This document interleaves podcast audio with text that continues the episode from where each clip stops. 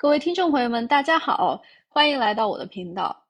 今天想和大家聊的一个话题是如何走出讨好型人格。那今天为什么聊这个话题呢？是因为前几天我跟我的同事在聊天的时候，他有讲到有一位学生来找他聊天，然后向他倾诉了很多自己关于讨好型人格所带给他的一些痛苦。那我觉得这个话题也是非常值得一聊，因为我曾经也是拥有讨好型人格，但我现在已经不是了，所以就非常开心今天可以跟大家分享我个人是怎样走出讨好型人格的。首先，我们可以先一起来看一看讨好型人格有什么样的特点呢？那我还记得我最开始讨好型人格的形成，应该算是小学的时候，那个时候。我正处在一段非常不健康的友谊当中，我不知道大家小学有没有这样一种情况啊？就是其实小学阶段交朋友，大家都是只喜欢跟成绩好的同学一起玩。那那个时候，虽然我在班上也算是属于成绩好的那几个，但是我们这几个成绩最好的同学中，我是属于成绩最不好的那一个。而那个成绩最好的同学，他相当于是在我们这个小团体中。拥有那种说一不二的那种权利，而我呢，作为一个在这个团体中成绩最不好的一个，就经常会作为一个被支配的一个对象，又或者说我的存在并不是特别的受重视，然后这样就养成了我的一个习惯，就是我总觉得是不是只要我做的足够多，那么我的朋友就会喜欢我，于是我会经常用一些那种无私奉献的那种方式，然后去。倾其恨不得倾其所有，然后来对自己的朋友，显得自己很善良、很伟大，然后非常有道德这样的一个姿态吧。通过这样的方式呢，我试图得到我朋友对我的赞许，从而实现自我的价值。但如果听众朋友也有讨好型人格，那相信我们都会感知到，这显然是一种不太良性的方式，因为它会让你非常的痛苦。几乎我还记得那段时间，整天都在内耗，整天都在想今天又发生了什么样的事情。他的那个眼神是不是在讨厌我？他的这句话是不是在讽刺我？或等等，有各种各样的这样让自己感觉到非常受伤的一种种猜测。但其实它本身是并没有发生的。现在想来，为什么我会形成这样的一种讨好型人格呢？首先，我觉得它其实是有。先天的一个因素就是，可能我们本身就是非常容易共情别人，就是非常能够被别人的情绪所影响，可能我们会很容易觉察到别人的一种情绪。而后天的话，我个人觉得，其实讨好型人格它更多的是在一种不健康的关系中形成的，因为当一个小孩他生下来的时候，他。虽然有有他先天一种气质，像我们刚刚说的，对吧？我们更容易共情别人，但是他不会长出讨好型的人格。讨好型人格一定是在我们与人际关系的这样的一种处理中被影响了，我们被支配了，我们才在后天形成了一种讨好型人格。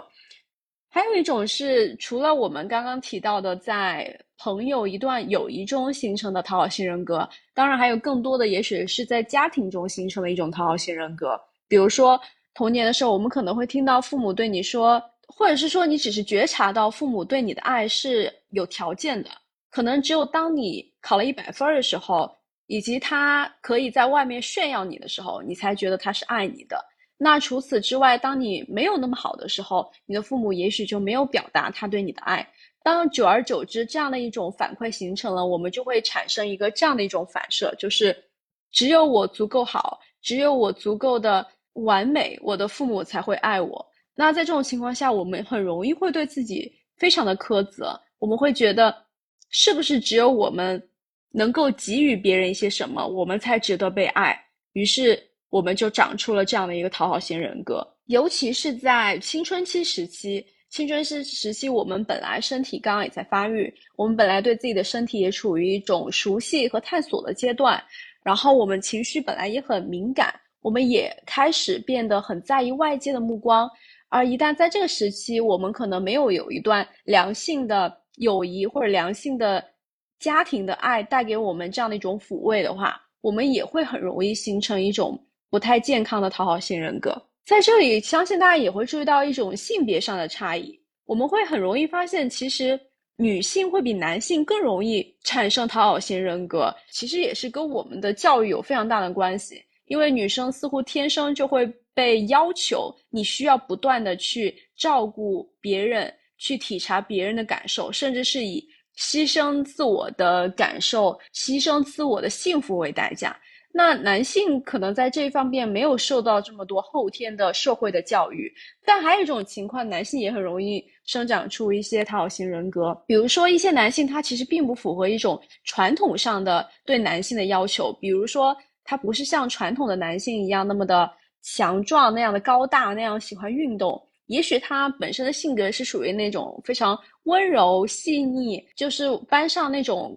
喜欢跟女孩子一起玩的男生。在这种情况下，其实有一些男生他会歧视他，他会觉得你所谓的没有男生的样子，遭受了班级男生的一些校园霸凌，一种孤立。也许没有身体上的就激烈的冲撞，但是有精神上那样孤立你。男性也很容易会产生一种自卑啊，或者觉得自己有没有问题，然后可能会想要通过去讨好别人的方式来。获得男性对他的一种友谊吧。了解了这样的形成原因后，我逐渐意识到，讨好型人格的善良也许只是一种懦弱。这个话我不是对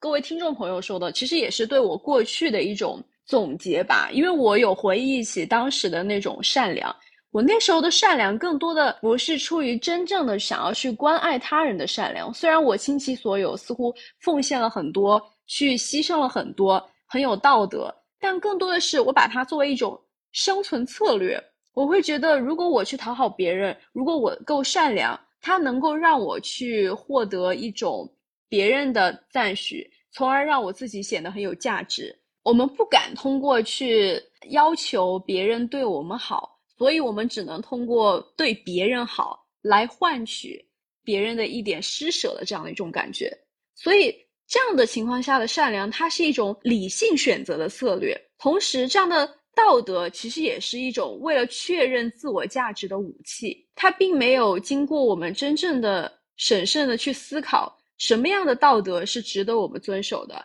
以及什么样的情况下的善良是是符合我们本心的一种善举，而只是为了让我们更多的占领一种舆论的高度吧。因为你够善良了，因为你很有道德了。那在这种情况下，别人对你的伤害，那似乎就是别人的错了，他跟我没有关系，所以我们就可以站在那样的道德的制高点上去实现为自己免责，以及有一种可以通过这样的方式去赢得舆论对自己的一种赞许吧。其实本质上，它也是通过一个外界对自我的赞许的方式来获取自我的价值。我自我的价值是没有建立在我。真正的内在的稳固的一个价值体系上的，但可想而知，这样的生存策略它是一种非常危险的生存策略。我们其实，在讨好型人格非常想要的是，我们想要被爱，但是由于我们不断的通过讨好别人来获得去爱，别人自然而然会感知到，就是不论我怎样去伤害你，你都不会离开我。我成为了一个对于你来说至高无上的存在，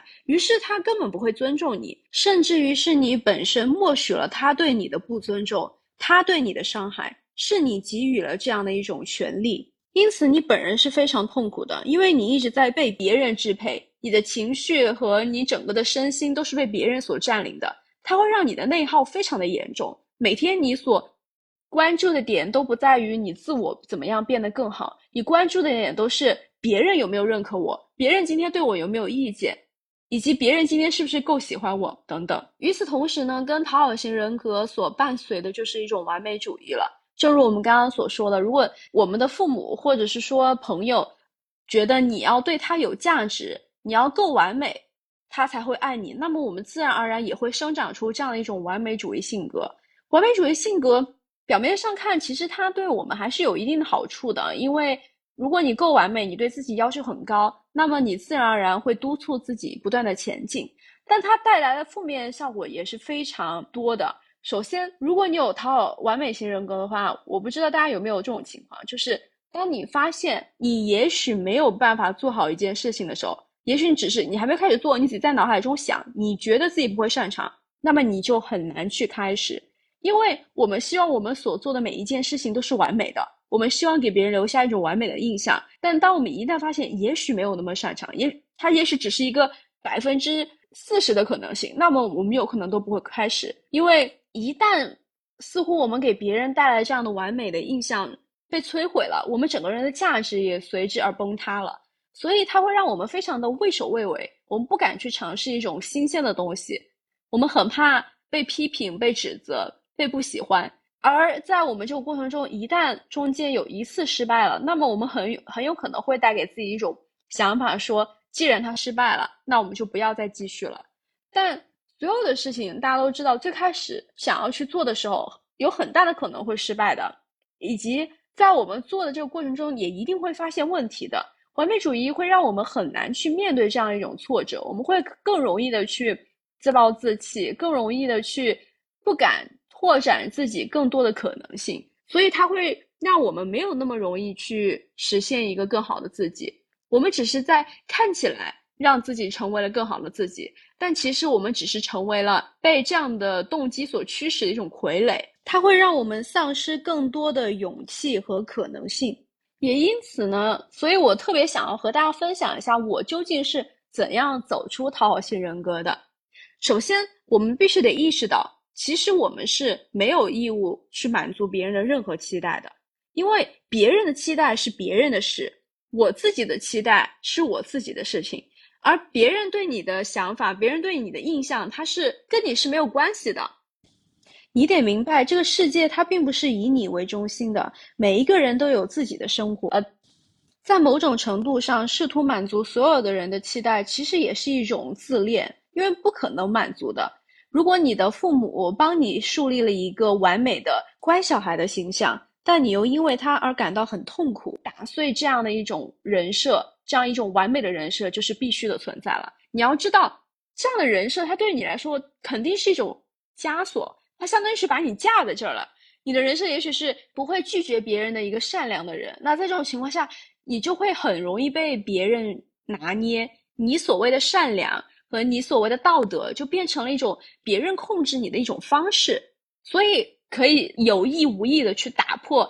你在朋友和你包括亲戚朋友聚会的时候，打破自己这样的一种印象，让别人知道哦，原来你跟他们以为的你自己是不一样的。第二就是。你需要去诚实的去面对你自己的感受。完美主义性格最大的一个特征就是我们会很容易去忽视我们自己的感受，我们会容易把别人的感受当做是我们一生中最重要的课题。一旦是，即便是别人可能他对你并没有那么好，他可能真的是欺负你，他可能真的只是在利用你，在伤害你，但是我们总是会很容易自洽，然后试图去欺骗自己的感受。告诉自己，也许别人不是这么想的啊，也许我只是一个很善良的人，我只是想帮他等等。我们会容易把所有的敏感、把所有的关注点都放在别人的身上，我们反而会忽视掉我们自己的感受。所以，想要打破完美主义的枷锁的第二步，就是你一定要诚实的去面对你自己的感受。我们不要把自己活成一尊泥菩萨，除了有道德、除了善良以外，我们一无是处。同时，虽然现在有很多很多的书啊，很多人在教你，你要学会动感力啊，你要学会就是不要那么的敏锐。但我个人觉得，其实敏锐和敏感它不是一件坏事儿，只是你没有把它放对一个好的地方而已。你把这样的敏感放在了觉察别人身上，但是只要你换一下这个焦点，你把你自己的敏锐，把自己的敏敏感都放在你自己的身上，都变成你觉察你自我的一种武器。那它将会是一件非常强大的武器。你要知道，一个人想要去认识自己是一件非常难的事情。很多人都以为自己足够了解自己，但是其实他对他自己一无所知。但现在你有这样的天赋，敏感它真的是一种天赋的。大家可以这样做一个假设啊，就是你很多人不知道怎么去开始，你可以想象自己有这样的一个二郎神的三只眼。可能你前面的两只眼，它可能在看着其他的事情，但你心中一定要有一只眼去观察你自己，在什么样的情景下观察呢？比如说，你可以觉察一下你最近在什么情况下感到悲伤，什么样的情况下会感到高兴，什么样的情况下会感到很痛苦。你仔细的去看，当你在这种情况下，你自己的行为是什么样的？你在当下的那种想法是什么样的？在这种久而久之，你就会知道啊，原来当我悲伤的时候，我会这样去做；当我幸福的时候，我又会就这样的表达。久而久之，你就会对自己越来越了解，你就会自己有一个非常清醒的一个更加全面的了解。之后，你就知道如何去更好的跟自己相处。你会知道你自己擅长什么，不擅长什么，什么会让我很幸福，而什么又是我竭力所避免的。如果一旦你能达到这样的一种方式，你会发现你的生活会非常的幸福，至少你会比以前要幸福很多。所以，大家要学会用这样的敏感去觉察自己的情绪。而不要用这样的敏感去觉察别人的情绪。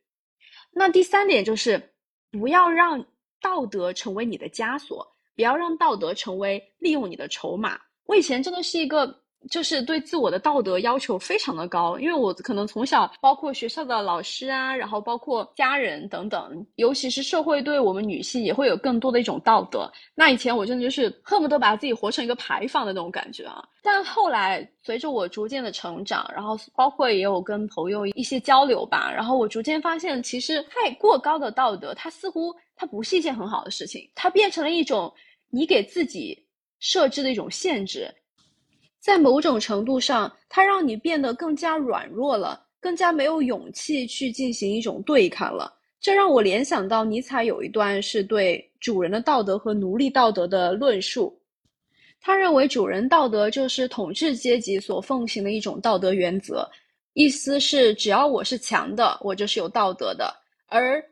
没有道德就是被统治。而对于奴隶的道德来说，就是他们不得不压抑自己的一种冲动，去实现所谓的一种美德。比如说，此时此刻有人揍了你一拳，那你的本能是我很愤怒，我要捍卫我自己，我要打回来，我要实现自己的权益。但是，可能奴隶的道德就会让你，你要压抑自己，你要克制，你要成为一个文明的人。在某种情况下，它变成了违背人性，甚至是消灭人性的工具。也因此，尼采认为它是一种破坏性的道德。所以，大家可以思考一下，你如今所奉行的道德有哪些帮助你成为了一个更好的自己，而又有哪些让你成为了别人控制你的一种武器呢？今天的真正的道德，它应该是文明其精神。但同时也要野蛮其体魄，让你真正成为一个有能力主宰自己生命的人。第四点呢，这个是来源于就是呃，之前在 B 站上有一个加拿大的一个心理学家还蛮火的，叫做 Jordan Peterson。然后它里面有一句话还蛮经典的，就是长着牙齿的善良才是善良。这个跟刚才的主人道德和奴隶道德其实是有异曲同工之妙的。长着牙齿的善良，就是你至少能够很好的去保护你自己。我们有一段有一句俗语是这样讲，就是人善被人欺，马善被人骑，对吧？那为什么会有这样的一种现象呢？就是因为这些人他看起来很善良，但其实也许他不得不善良。他本人由于没有这样的一种攻击性，他本人没有能力去进行反抗，于是他只能通过善良这样的一种道德上的要求来给自己。开脱来让自己去更好的去安慰自己，让自己觉得也是有价值的，这样就会让我们活得非常的可悲，因为你没有办法保护你自己。当你连你自己都没有办法保护自己的时候，难道你要将你所有的希望寄托在别人身上吗？即便是最可靠的那比，即便是你的父母，即便是你的伴侣，你觉得他们能保护你一辈子吗？那当然是不可能的。所以。我们要做的就是不要害怕去回避冲突，我们需要充分的去发展出我们的攻击性。我们先首先需要让自己意识到我不是一个好惹的人，其次你要让你身边的人知道我不是一个好惹的人。如果你真的惹了我，你需要付出代价。那当你自己有这样的一种意识的时候，你就会有意识去维护你自己的边界，你才会知道什么叫做真正的善良，什么叫做。只有自己尊重自己，别人才会尊重你呢。就是你首先你得认识到你自己是一个有能力去回击别人的人。只有当你自己有能力了，别人才会认识到你的可怕。那可能有一些朋友会觉得，我好像本身就没有那么具有攻击性，我好像真的就是很害怕冲突。当冲突发生的时候，我只是想逃避。那这种情况下怎么办呢？其实我之前也是这样的一种情况，就是为了回避这样的冲突，哪怕有些时候我可能并没有想做这种事情，我也会试图通过这样的方式来缓解这样的一种冲突吧。但这种情况下导致就是我本人是很不开心的，因为这个事情。我本身是并不想做的。当别人拿捏到你这个弱点之后，也许他就会利用你这一点，然后来一点一滴去突破你的边界，去侵犯你的边界。我现在想起来，可能我讨好型人格痊愈的一个标志性事件，就是我之前在网上跟人家吵架，因为可能就是别人说了发表了一个评论，然后就总有一些一些人他会去肆无忌惮的去攻击你。开始其实是有试图，要不我就。不回他了，因为我真的很害怕跟别人发生冲突。但是吧，他骂你的那个话就感觉刻在我脑子里了一样，然后我每天都在想，然后无时无刻那句话都会突然从脑门里面就是窜出来，然后在你的眼前，然后感觉你的耳朵里，然后你的脑子里全是那句话。然后在这种情况下，我感觉我根本没办法做其他的事情，于是我就受不了了，然后我就拿起手机，吧嗒吧嗒吧嗒，然后把那个人给骂了回去。骂了回去之后，我发现那个人他根本就不敢吭声了，他再也没有回复你。那当然，我也有发生过，就是我骂完之后他又回过来，那这种情况怎么办？想了想，不行，我不能忍，于是我又骂了回去。然后就是在这种一点一点的过程中，我发现，哎，我似乎能够去维护我自我的边界了，我似乎没有那么害怕冲突了，因为最差也就那样了。当我发现我愿意，我有能力去让自己。受到攻击时能够反击，我瞬间觉得我变得更加的自信以及强大了。大家可以回忆一下，你上一次感到愤怒的时候是什么样的时候？你在那个情况下，你有真正的去维护你自己的边界吗？有些人可能只是跟自己的家人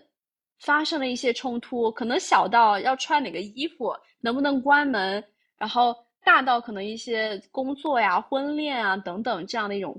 问题，也有可能只是你跟你朋友或者同事等等发生了一些摩擦，还有可能是你在生活中发生了一些可能被不不公平的对待了。那在这些愤怒的时候，你有想办法去维护你自我的边界吗？你有跟他们去据理力争吗？当他也许对你没有那么礼貌的时候，你是不是也能够？很好的进行一个反击。如果你发现你没有，大家也不要感到很沮丧。可能因为最开始你想要走出这一步，其实是很难的。那在这种情况下怎么办呢？我会建议大家，比如说你发生这样的冲突了，然后你回家你就开始不断练习。你可以对着镜子想象一下当时那个场景，想象一下下次发生了同样的情况，你要怎么去骂回去？你要怎样去表达你自我的态度？你要怎样去勇敢的说？不，大家就是在这样一段一段，最开始可能只是你脑子里进行练习，可能只是在家里，然后在自己的生活中，你也可以从一些细小的点去开始练习。所以，如果你发现你自己讨好型人格很严重，那你现在你可以给自己布置一个任务，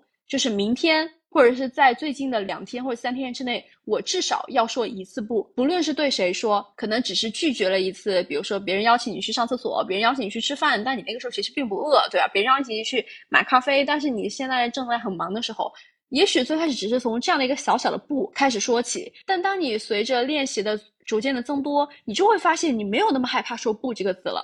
而慢慢慢慢你就发现你能够应对一些更加复杂的。想要说不，想要发疯的一些场景了，于是你就会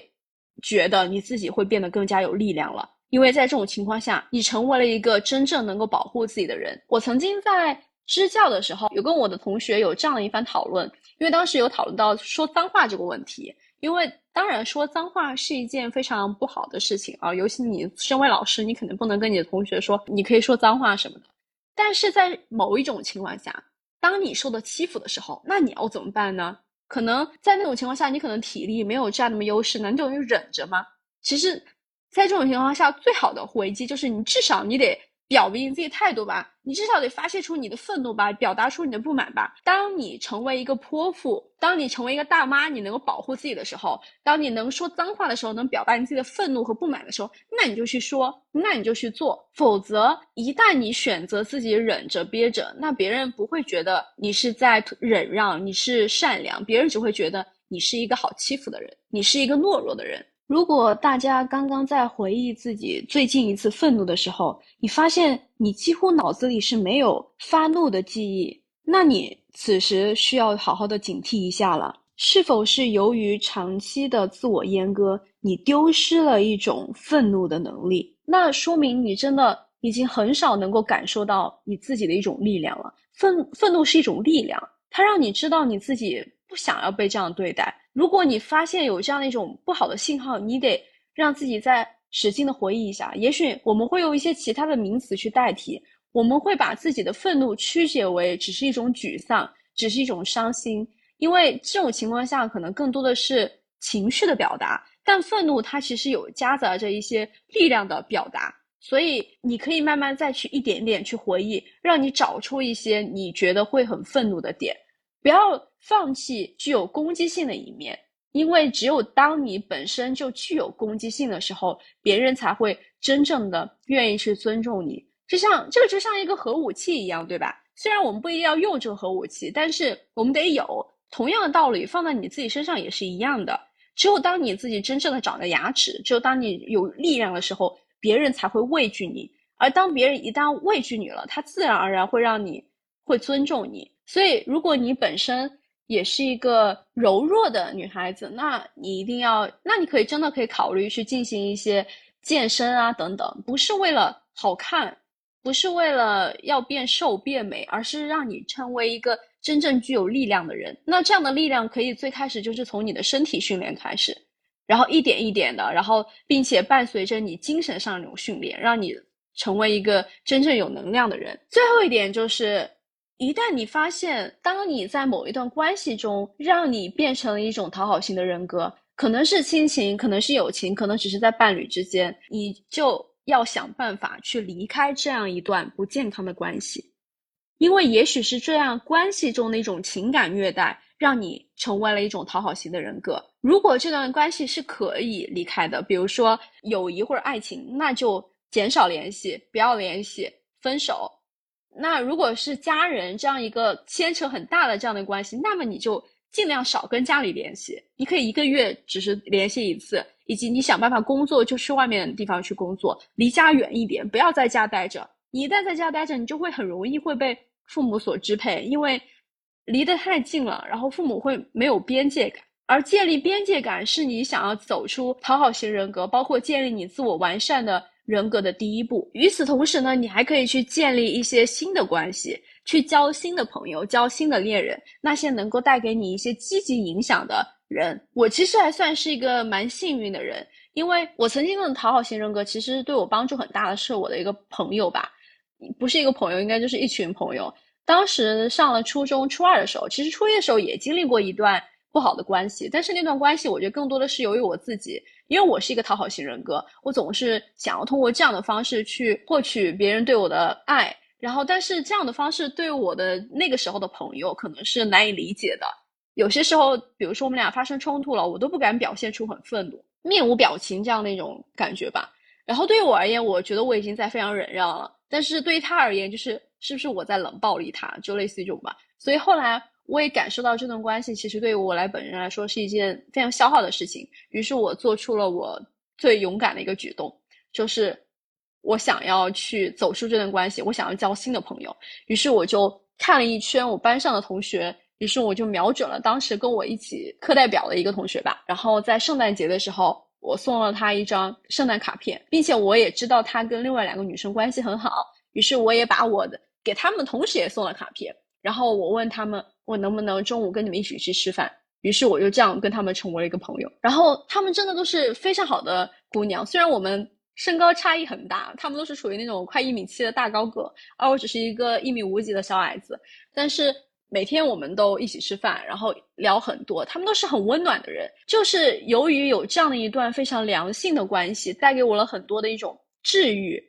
我才感觉到，就是我人格中有一部分对于爱的渴求，被这样的一种良性的亲密关系所填补了的。所以，当你发现你处在一种不健康的关系的时候，你不要担心，也许未来你就是能够碰到更好的关系。但你想要碰到更好的关系的第一步，就是你得先对这段不好的亲密关系做做一个勇敢的切割，然后你才能迎来你真正的新生。不知道听众朋友们有怎样关于自己讨好型人格的一些故事，非常期待大家能够在评论区，然后进行一种简单的分享，或者是说有听众朋友们现在也已经走出了讨好型人格，那也非常期待大家能够分享自己的方法，帮助我们其他还没有走出讨好型人格，还在经历这样痛苦的听众朋友们，也能更好的去走出来。以上就是本期的全部内容啦，谢谢大家。